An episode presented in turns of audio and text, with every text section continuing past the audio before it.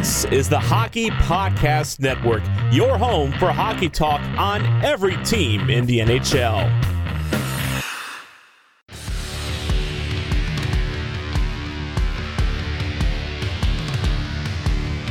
It's now my pleasure to introduce our Executive Vice President and General Manager, Mister Kevin Cheveldayoff, who will make our first pick on behalf of the Winnipeg Jets.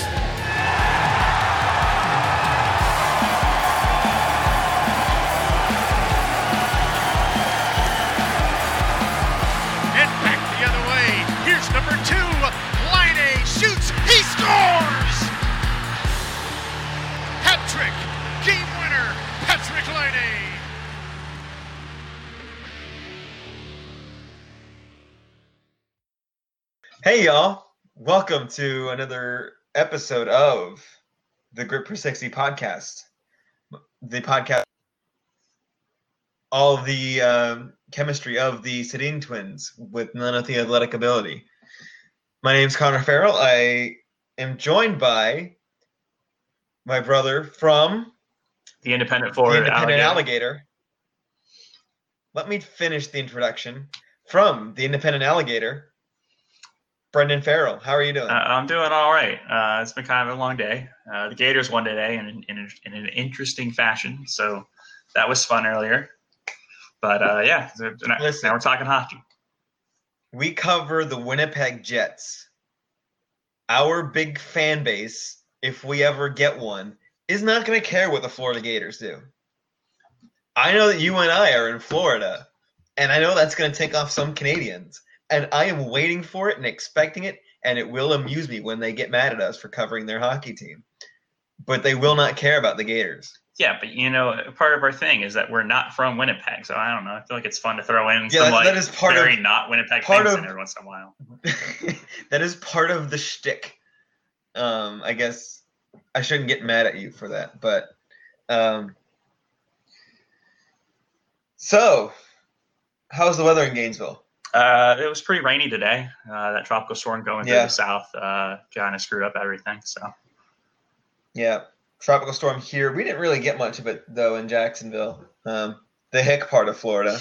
Um, All Florida's the hick part of Florida, except like South Florida. That's but... not true. That's not true.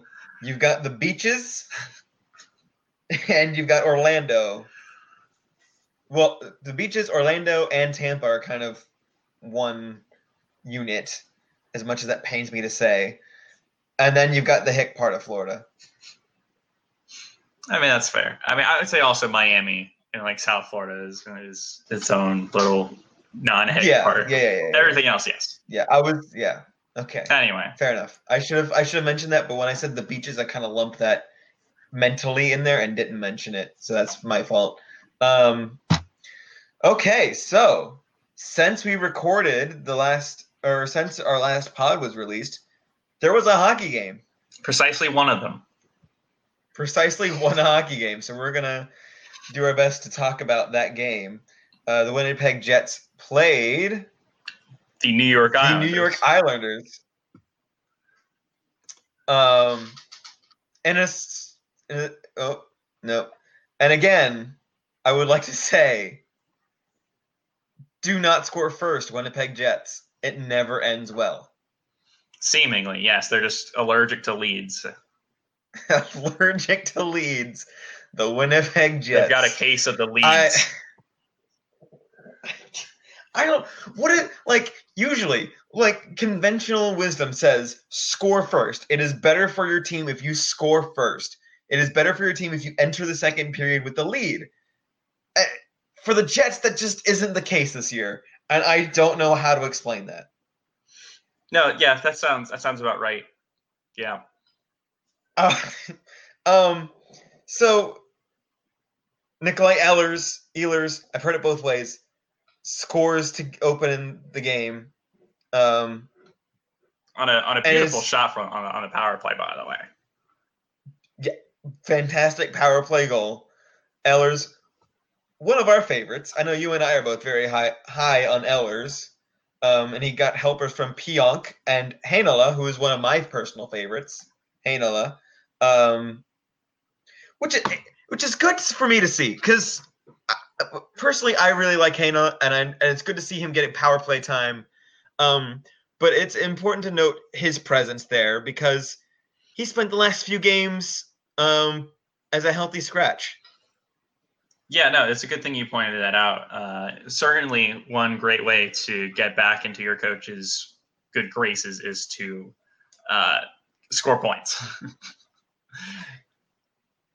I don't care if it's a secondary assist. You know, people like to say, well, it was just a secondary assist. He wasn't really the guy. But, I mean, secondary assist, that's a repeatable statistic that you can look at and say this guy is good at driving play. Um I mean, I don't mean to talk too much about one player, um, but what did you think about Heinola? Because that is something I think we should be talking about.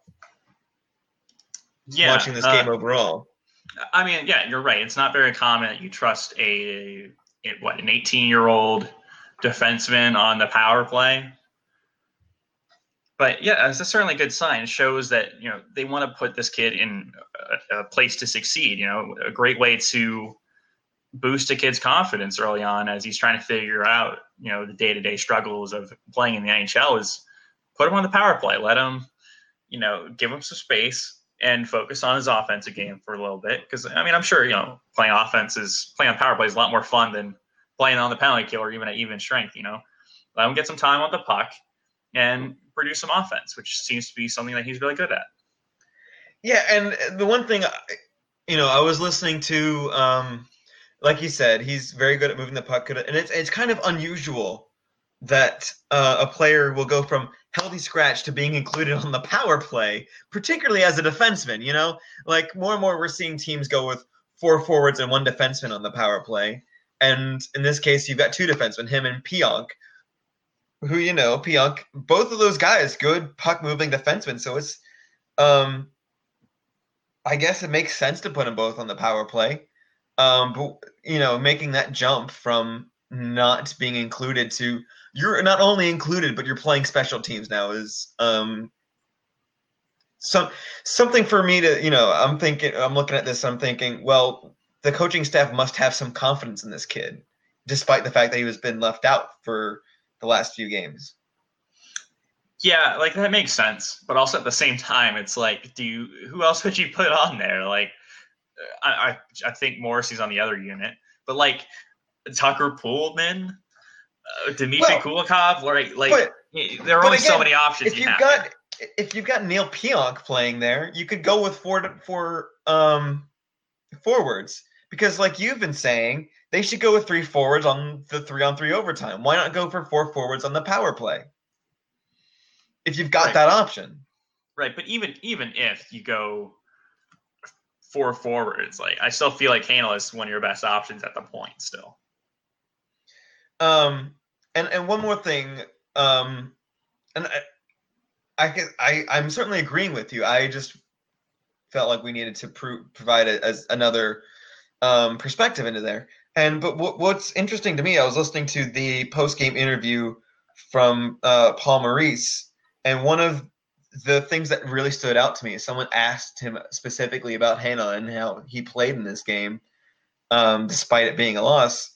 And he, his answer was, we can, I'm paraphrasing here, he's someone that we can look to to play twenty minutes a night. That to me was like, oh, suddenly he's gone from being an outsider to a twenty minute, like even as a defenseman, twenty minutes a night, that's a big deal. That's yeah. top four at least. Yeah. Maybe like a little game, bit more. Like in this game, he played nineteen minutes of uh, five on five time. Uh, that was second to Dmitry Kulikov. Like that's important. That, like that's a big deal. I, I I love that we're living in a timeline where Dmitry Kulikov leads the defenseman in ice time. Yeah, I mean, that, that kind of tells you everything you need to know about the Jets right now. But, yes. I, I would have yeah. assumed Morrissey would have been the ice time leader. No, he was actually behind uh, Pionk and Dahlstrom, too. Oh, my good. And yeah. Dahlstrom? What did yeah. you think of, of Dahlstrom in this game? Uh, I, I mean, up and down. I thought he was okay. Uh, I'm just not a big fan of him overall. I don't love him, but I also don't hate him. as a player. Uh, I just, I don't know. Like, I just don't see he, I can see when he's got vision and he makes like great passes coming, great breakout passes sometimes that I'm like, oh, that was neat. But most of the time that he's out there, I don't really notice him, which to me is usually a pretty good sign of a good defenseman. Like if a good, if a defenseman is doing his job, you shouldn't notice him very much unless he's somebody like Pionk or Heinola who's good on the puck. Like that's his strength, is being on the puck and moving the puck around. Um, with Dahlstrom, for me, it's been, oh, that's a nice breakout pass, and then not much else after that that I've noticed. Yeah, that makes that makes sense. Um, I mean, just looking at the stats here, uh, at five on five, there wasn't a whole lot of action when Dahlstrom was on the ice at either end. They were just uh, eighteen total shot attempts when he was on the ice in seventeen minutes and twenty-two seconds of five on five time. So there wasn't a whole lot happening. It was, it was nine and nine. Uh, so nine for the Jets, nine for uh, the Islanders. Yeah, it, it was, he was just kind of there, honestly. And I guess uh, bringing up those, sh- those shot attempts kind of is a way for us to transition away from the defenseman a little bit, even though that's going to be an oncurring, an oncurring, an ongoing, um, plot device for us, is talking about these defensemen, because that's kind of where the Jets are weakest, and that's kind of been the thing this season. Is we don't have very much experience on the blue line, so we're kind of looking at how these guys are going to, how these young kids are going to, like Pionk is going to adjust to playing twenty-two minutes a night probably. Um, I guess that's a little bit high because you said um, the Heinola had nineteen minutes a night, and that's, or nineteen minutes that last game, and that's second amongst defensemen or something. Yeah, um, they so maybe, they uh, they balanced it out pretty well. Uh, you have Kulikov I think at is good. just over. You have Kulikov at just over twenty, Heinola at just over nineteen. Andrew Copp got in there as a four. Andrew Copp. Let's talk about him for a second, because He Andrew, is, Andrew Copp, who is about to be demoted to the third line for like no reason. Yeah, that that Andrew Copp. I just, I, to me, this is a very interesting case, because going into the season, we had him as a fourth line, maybe a third line center. Like I believe in, on our depth chart when we talked to him, talked about him bef- in the preseason, he was behind Adam Lowry, and then Brian Little goes down, and suddenly he's the second line center, and now he's in the top five in ice time. I yeah. mean, that's well, impressive. I mean, here's the thing, is that if the Jets were smarter, I, I think they would keep Copp, Connor, and Ehlers together. Mm-hmm. Because guess what? Those three guys are one, two, and three in Corsi four percentage for the Jets. And they were really, really good against the Islanders. So what you're saying is instead of being the top line, they should be the second line. Yeah. Yeah. I mean, no, they were already the second line, but they're going to uh, – because Brian Little's back and he's going to be put back at second line center. I, I just don't see – I don't see any reason for me to break up Copp, Connor, and Ehlers. Is Little an automatic two C, just plug and play go with as as well as Copp has played this season? Yeah, because in line rushes this morning, I think Little was the second line center. See, but that bothers me, because Copp has played really well, and we haven't seen anything of Little this season. And, and you know, he's been out long enough that it should take him a little bit of time to get into the groove of things before he's just plopped into a second-line center role. I mean, if, if anything, it should be Adam Lowry that's taking more of the hit from this as far as ice time is concerned. Like, I just haven't been that impressed with Adam Lowry this so far this season. Yeah, and I think that's that's a fair assessment. It's just you're also not paying Brian Little over five million dollars until twenty twenty-four to be your third line center. You know, that might factor in a little bit. I, I get that that thought, but that's, I mean, until twenty twenty-four, you said? Yep, the end of, yep, the end of the twenty twenty-three twenty-four season, yes. Do you have, do you have Cat Friendly up? Yes. What? How long is Copp's contract? Uh, it is two point two eight million dollars until the end of twenty twenty-one. Okay, so both of these players are going to be with this team for, for this, this season, season until next season. I just think as long as you've got both of those players under contract, you play the player that's playing better. You give him the more min- like you give him more minutes. And I just I don't know. Yeah, like I, I get what you're saying on that. But at the same time, like I feel like there's almost like a mutual agreement sometimes between coaches and G Ms to like not make the G M look bad, you know. I I don't want to, so as long as Buff stays out of this lineup, the Jets have plenty of cap space that it shouldn't matter who's playing second line center and who's playing third line center as long as the second line center is playing better. Yeah, I know. I'm just saying that putting Little on the third on the third line reflects a little worse on on Cheveldayoff than, you know, putting him on the second line does. But anyway, that's just a minor. That should that should not drive your personnel decisions. Also, just they've trusted Little in that position for a while now, so it's just like, yeah, why not? You know. All right, fair enough. Um, Here's something I want to bring up. How about this? Uh, I want to bring up some interesting five-on-five stuff. Uh, Murat okay. Eights tweeted this out, the Winnipeg guy over at The Athletic. Is that how you pronounce his name, Eights? I'm trying. I don't know. Mm-hmm. Anyway, he, he tweeted out today, uh, hands up if you expect Kyle Connor to go all season without scoring at five-on five. Connor has twenty-four shots but no goals at five-on five. Mm. That won't last. As such, I wouldn't read much into eighty-one, nine, and twenty-seven going negative two together or minus two, whatever. Uh, they outshot and outchanced their competition, and eighty-one can still snipe. Discuss. What is this, an A C E exam where you just put discuss at the end of a statement? Yes. um. Yeah, I, w- I mean, I would agree with the overall sentiment of that. I don't think it's reasonable to expect Kyle Connor to – to not produce particularly as well as that line that he's on, because he's on that Ehlers Copp line that we've been discussing this entire time, right? I'm not making that up.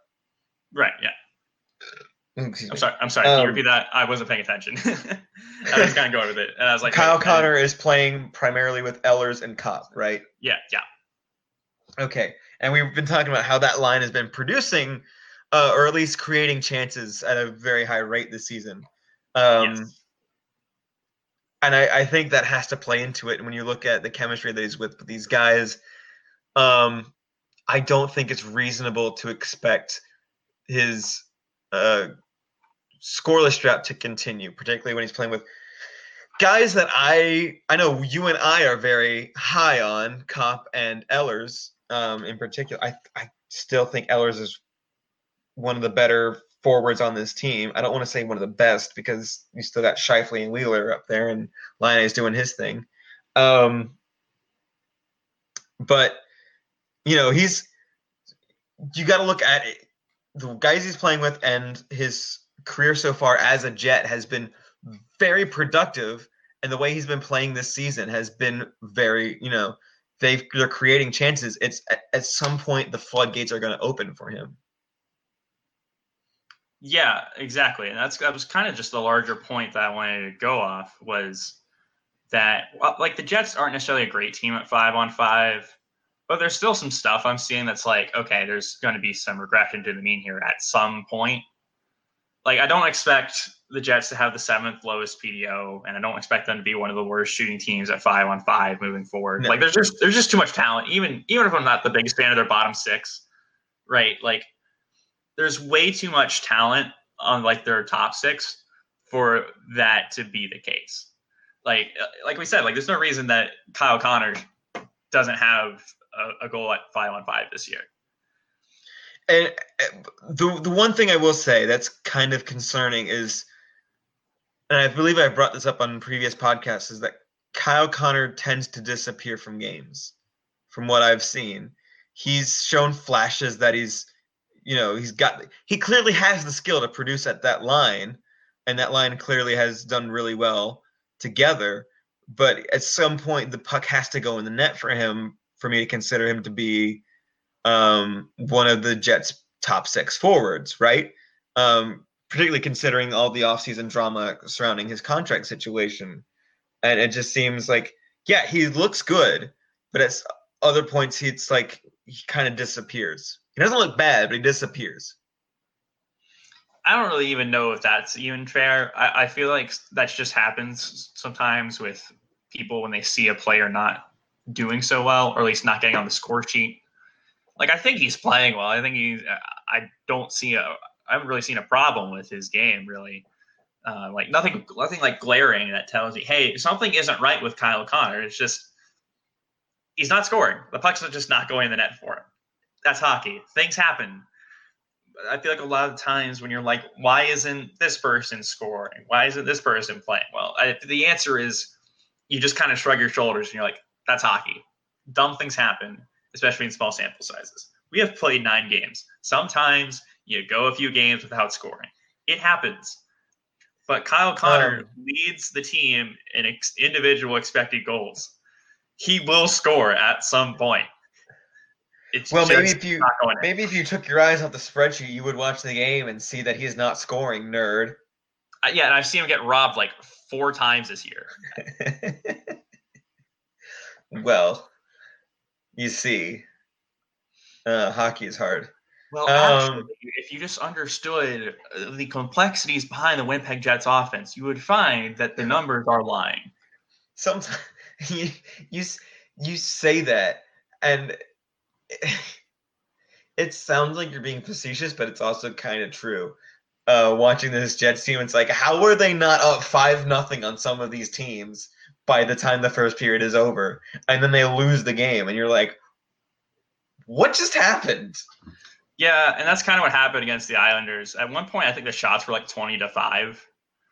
Granted, yeah. like they weren't always the greatest shots, but they still had enough combination of volume and quality that you're just kind of like, okay, like, how did you not score there?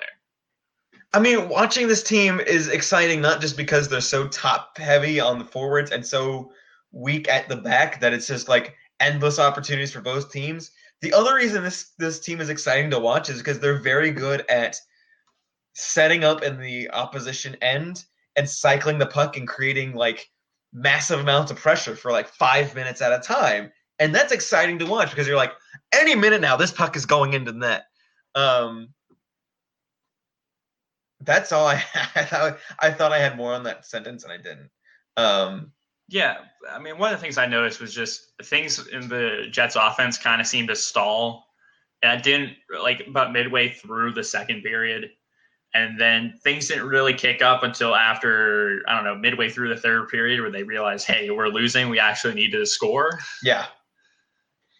Yeah, so what happened in that second period? What did you see there? Because that's kind of when things went from, oh, we're winning this game to we're losing this game. I mean, and I say I said that, like, the run of play has changed, but I'm really just looking at the score sheet like, oh, they were ahead in the first period, and suddenly after the second they're losing. Um, so yeah. what, what did you see there? Uh, I saw uh, basically that uh, Mar- Matt Barzal is a good hockey player. That's what I saw. Is this true? Yeah. Yeah. I, I still can't believe that this kid fell so far in that twenty fifteen draft. A reminder that, that the Bruins had three picks to pick Matthew Barzal, and they didn't do it. wait, wait, was he drafted the year that they the Bruins had three picks in the first round, and they picked yeah. like yeah. three players that nobody expected them to pick? I want to say I think the Bruins were like I think they picked DeBrusk that year, and then like two guys um, who are just like total no-shows at this point. And I believe they traded for one or two of those picks. Yeah, like, oh, like, suddenly I think they've off got... the top of my head, they traded one of them for that was one of them was the Lucic deal to L A, and the other one was like uh, I think they traded up, and that might have been with. No, that wasn't that one. I forget which one it was. They traded up, I think, again, and they got another. So they had like three in a row, and they just whiffed on Matthew Barzal three times. Like this they could have had same... like they could have had like Barzal, Connor, and I think like Thomas Shabbat too, and they just didn't pick any of them. Was this the same year as uh, Zach Ronaldo for a third? Because that will never maybe, get old. Maybe, maybe. I, I don't think. I don't think so. I think it was the summer before. Never forget Zach Ronaldo for a third. Um. Okay. So, is that is that all we can boil this down to? It was Matt Barzal is good at hockey. I mean, the, the other thing is that the Islanders played their very Islanders brand game of hockey, or it's really more of a very Barry Trotz yeah, brand of hockey. Trot, yeah. And we will give up all the shot attempts in the game, but we will keep them mostly to the outside, and we'll come up with a few high danger chances and score on them. And that's exactly yeah. what the Islanders did. Yeah, and the, to some degree, I'm like, that kind of makes sense. If you're going to get a few scoring chances, might as well make them good quality chances instead of going for volume shots that might not bother anybody. Yeah, so uh, but certainly Semyon Varlamov probably stole at least a point from Winnipeg that night. And I, I feel like the Jets. When was the last time you when was the last time you you've said the sentence Semyon Varlamov has stole a point tonight? It's uh, it's been a couple of years probably. It's been a while. It's like the the random Trotz magic of finding a goalie who is just okay, and then suddenly they're just good. They're just good. I man, this Islanders team, man. Um, them and their goalies. Um, sorry, I cut you off in the middle of a thought. What was the rest of that thought? No, that was that was just it. It was just that the Islanders just find their way, or Barry Trotz just kind of makes any goalie really good, and they play good enough defense in front of him to make him look better. So that's that's that's what I've got. And, and I like to make fun of the Islanders because I think they paid the wrong goalie, and they've got a history of paying the wrong goalie. Um, looking at you, Rick DiPietro. Um, and also at Robin Leonard. Um, well, I mean, Robin Leonard was the goalie they should have paid. Um, um, but looking back at this game, what? Uh, um, oh, Connor Hellebuyck had a good game, surprisingly, in a three one loss. It's not often you say that, but I thought he played well in this game. Yeah, I mean, he was he was fine. It's it's just tough when, you know, you, you do allow two goals. You only allow two goals and you lose because the other guy played better. Like, it's it's tough. And it's gotten – so one of our big questions coming into the season was what kind of Connor Hellebuyck are we going to get? And in so far, it looks like we're going to get the good Connor Hellebuyck for the majority of the season. And maybe not a Vezina candidate like he was a few years ago, but at least, you know, decent Connor Hellebuyck I think goes a long way to um, – giving this team a chance to make the playoffs. Yeah, that, that's honestly with the state of their defense. Yeah, they're going to need any goaltending they can get. I don't. I mean, I, I know the defense is terrible, but I don't even think with with the t- talent you've got at for, at on the in the forwards, I don't even think you need a great Connor Hellebuyck. I think you just need decent Connor Hellebuyck most of the time, and you've got something there, right? Mm-hmm. Um, any other takeaways from this game? Uh, the penalty kill continues to be bad. Penalty kill bad. Um, like it's not even like a percentage based thing. Like it's not even, oh, I think that the Jets penalty kill will rebound. You know, it's just a weird sort of thing where just pucks just kind of seem to go in. Like that, they're bad. It is very, well, very bad. I mean, part of that is you're you're. only defender that's actually good at um, defending is Josh Morrissey. Like, who else are you going to play on the penalty kill? Right, but they have, even if you go away from percentages, like the special teams percentages, the Jets are second or the second worst power or penalty kill by expected goals against per sixty on the, ah, on small the, sample on the penalty kill.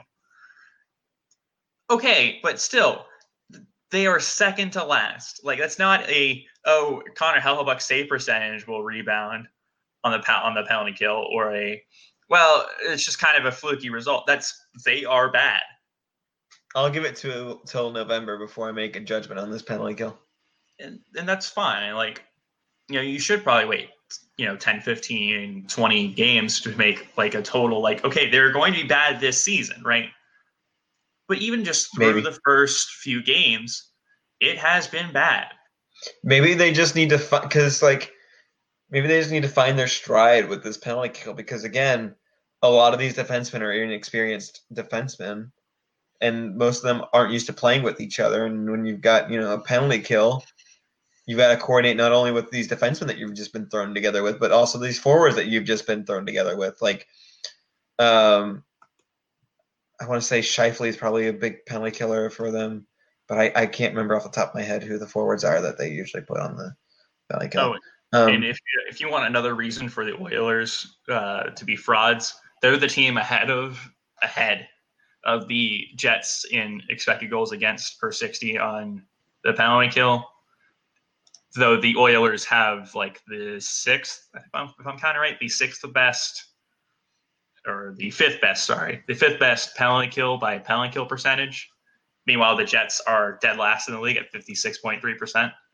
So just throwing that out there.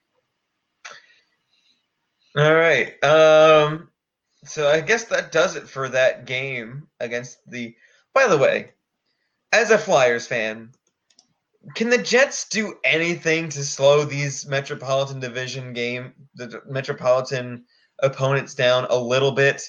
Like, it feels like every time they play the Penguins or the Islanders or the Devils, they've got to give up at least a point. Can we stop it with that? Please? Apparently not. No. No. Uh, no. Absolutely not. All right. Um, all right. But looking ahead, uh, between this recording session and our next pod release, we've got the L A Kings coming to Winnipeg at the the one, two, three, four, fifth game in this homestand. What are your initial thoughts on this game? I mean, it's been a tough start for the Kings. I mean, their roster kind of sucks in the first place, but overall they haven't been like too bad at five on five. It's just their goaltending has been abysmal. Like, Jonathan Quick is, is just been bad. There's there's After last year, you're thinking, hey, maybe Jonathan Quick rebounds at least a little bit. Like, there's no way he's that bad two years in a row. No, he he's he's done, apparently. Well, and I will, you know, that's the first thing that I notice when I when I look at this Kings team is Jonathan Quick. Um, just I mean, he's been the guy in L A for forever. Um, well, hold on, hold on, hold on, real quick. What? I'll let you get this out of the way. What's your new What's your new nickname for Jonathan Quick that nobody's ever? Oh, Jonathan Slow. Yeah, there I, it is. Yeah, I I thought that was obvious. Have people not? I'm not. I don't want to coin that because I have a feeling somebody else has already. You're the Sharks fan, and you've probably heard Jonathan Slow before. Yeah, but I really, honestly, really haven't thought about Jonathan Quick since twenty sixteen. So, um, and I do want to point out, Daily Faceoff has Jack Campbell as the goalie one. Instead of Jonathan Quick. That's I mean, how terrible things are there. When you've played three games and you've given up nineteen goals, something's not right. Wait, that's like that's like over six goals a game. Yep, yep. That's his goals against average is six point four four. Save percentage of seven ninety three right now. What save? You said he's save percentage of seven ninety three. Save percentage of seven ninety three. Seven percent. I mean, eight percent uh, rounding up? seventy-nine percent. Oh. Okay. seven hundred ninety-three. Still not good. Yeah. But better still, than what I interpreted when you said it out loud. I mean, he's given up six goals on thirty-one shots against the Oilers, uh, eight goals on twenty-five shots against the Canucks, and five goals on thirty-six shots against the Knights. Are you sure not a couple of those were um, empty netters? I... Listen, as wacky as the N H L's tracking data this season has been so far, I would not be shocked. But even then, if the I, I doubt it's the Kings, still, it's I, still probably north of five goals against. Yeah, no, I, I doubt the Kings were in a tight match against the Canucks when they were giving up eight goals. Are the Canucks good? Not really. I mean, I don't really trust anyone in the Pacific Division other than Vegas right now. So, um, getting away from Jonathan Quick for a minute, I just when I'm looking at this lineup, the thing that really strikes me is kind of the same thing that struck me when I'm looking at when I when I first looked at the Jets preseason. Although not so much now that Andrew Copp has really stepped up. The Kings aren't really good down the center. Behind Kopitar, it's their second line center is Lizotte and then Adrian Kemp. Like, that's yeah. not great. Yeah, yeah, it's it's yeah they're in the middle of a roster overhaul in L A, and it's it's gonna be tough for a little bit. They're still trying to pretend that Ilya Kovalchuk is relevant. I mean, supposedly he's gotten off to a decent start this year, though. Okay, they're still trying to pretend that Jeff Carter is relevant. Yeah, okay. Yeah. He's been kind of cooked for the last two or three years, so. Is Drew Doughty still good? Not really. Is he still? It depends I think on, he's still, depends on who you ask, but his numbers have taken a dive for the worse he, over the last couple years. But you know he's still going to get he's still going to get Norris votes, right? Oh, I'm sure, yeah. Somehow. Because that's how that works. Well, no, For not no necessarily reason. Because he's not on a playoff team this year. Oh. So. Oh, got him. I, that wasn't um, even like a got him. That would, that was, that's just some cold but hard it facts. It sounded like a got him. It, it wasn't meant to be. That's just like the Kings aren't making the playoffs. Like we can get that one out of the way. um, okay. So we've got all of these holes in this lineup. Uh, what are the positives on this L A Kings team, my Pacific Division friend? Uh, well, they could put Ilya Kovalchuk on the first line and go Kovalchuk, Kopitar, Brown on the first line and pretend it's the year twenty twelve and have a good time. and, and throw Drew Doughty on the ice with your defensive pairing, and it's really twenty twelve. Yeah, yeah, and with uh, Jonathan Quick. With Jonathan Quick in net. Yeah, just pretend. I mean, that's just kind of their motto is a little bit of it. Um, not so much this year as it was last year, but it's, hey, if you close your eyes and you go into a time machine to twenty fourteen, it's not that bad. Um, you know, and here's here's a good, better question for you. I, I've, I know I've heard Dustin Brown. I know he's a big leader on this team, but even in his prime, in his heyday, I, I didn't really notice him that much on the ice as a hockey player. Is he actually good? I mean, he had a stretch of period, yeah, where he was a good player when he wasn't, you know, taking hurdle out at the knee or kneeing somebody else or another guy or headbutting Logan Couture. But other than that, when he wasn't being a, a pest, yeah, like he was a he was a good player. Like he was the kind of like actual Grit Per sixty champion that you would want. Hey-o. Instead of instead of the uh, two hundred hockey men Grit Per sixty champions. Right. And that's what I was trying to explain in the group chat that we've got with our other hockey friends. Um, I was trying to explain how I'm not opposed to guys who are gritty, but if they are gritty and not an N H L t- level skill, if they don't have N H L level skill with them to pair with that, and they're still getting N H L ice time, that's a problem. Um, but Dustin Brown, I guess, is an N H L level talent that is also a gritty player. Um, I mean, he's he's also the, uh, you know, what happens to every gritty player when they reach their thirties? They just kind of fall off a cliff because their bodies have taken a toll. Yeah, Squidward. Yeah, Squidward. Um, yeah, e- exactly, exactly. Uh, I mean, he's only he's only totaled let's let's see, uh, like sixty over sixty points, like once since twenty twelve. So that's. Uh... He's gotten over fifty is twice. That, is that is that not good? That's uh, uh, very ungood. So how do you how do you see this Kings team lining up? Like how what are what are you looking for in this matchup with this the Kings team? What are the important matchups, and how do you see those matchups going? Uh, it depends on who's in goal. I mean, it, it, if Jonathan Quick started, I'm throwing any puck at the net that I can. Uh, other than that, I, you know, this is a good matchup for the Jets.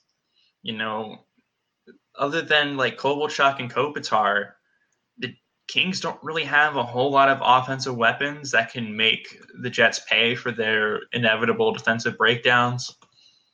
One guy that I would yeah. look out for if he plays is Austin Wagner. The kid doesn't really have a whole lot of N H L level skill, but he's also one of the fastest players I've ever seen. So, you know, you might want to keep an eye out for that, but he's also playing on the Kings' fourth line, if that tells you anything about him. I don't know how much that really tells me about his skill because, again, hockey men are going to do hockey men things. Um, I I am in, I don't know how much stock I put into him, but I, I'm interested to see what Alex, if anything, because uh, he has been playing on that top line with Kopitar and Dustin Brown.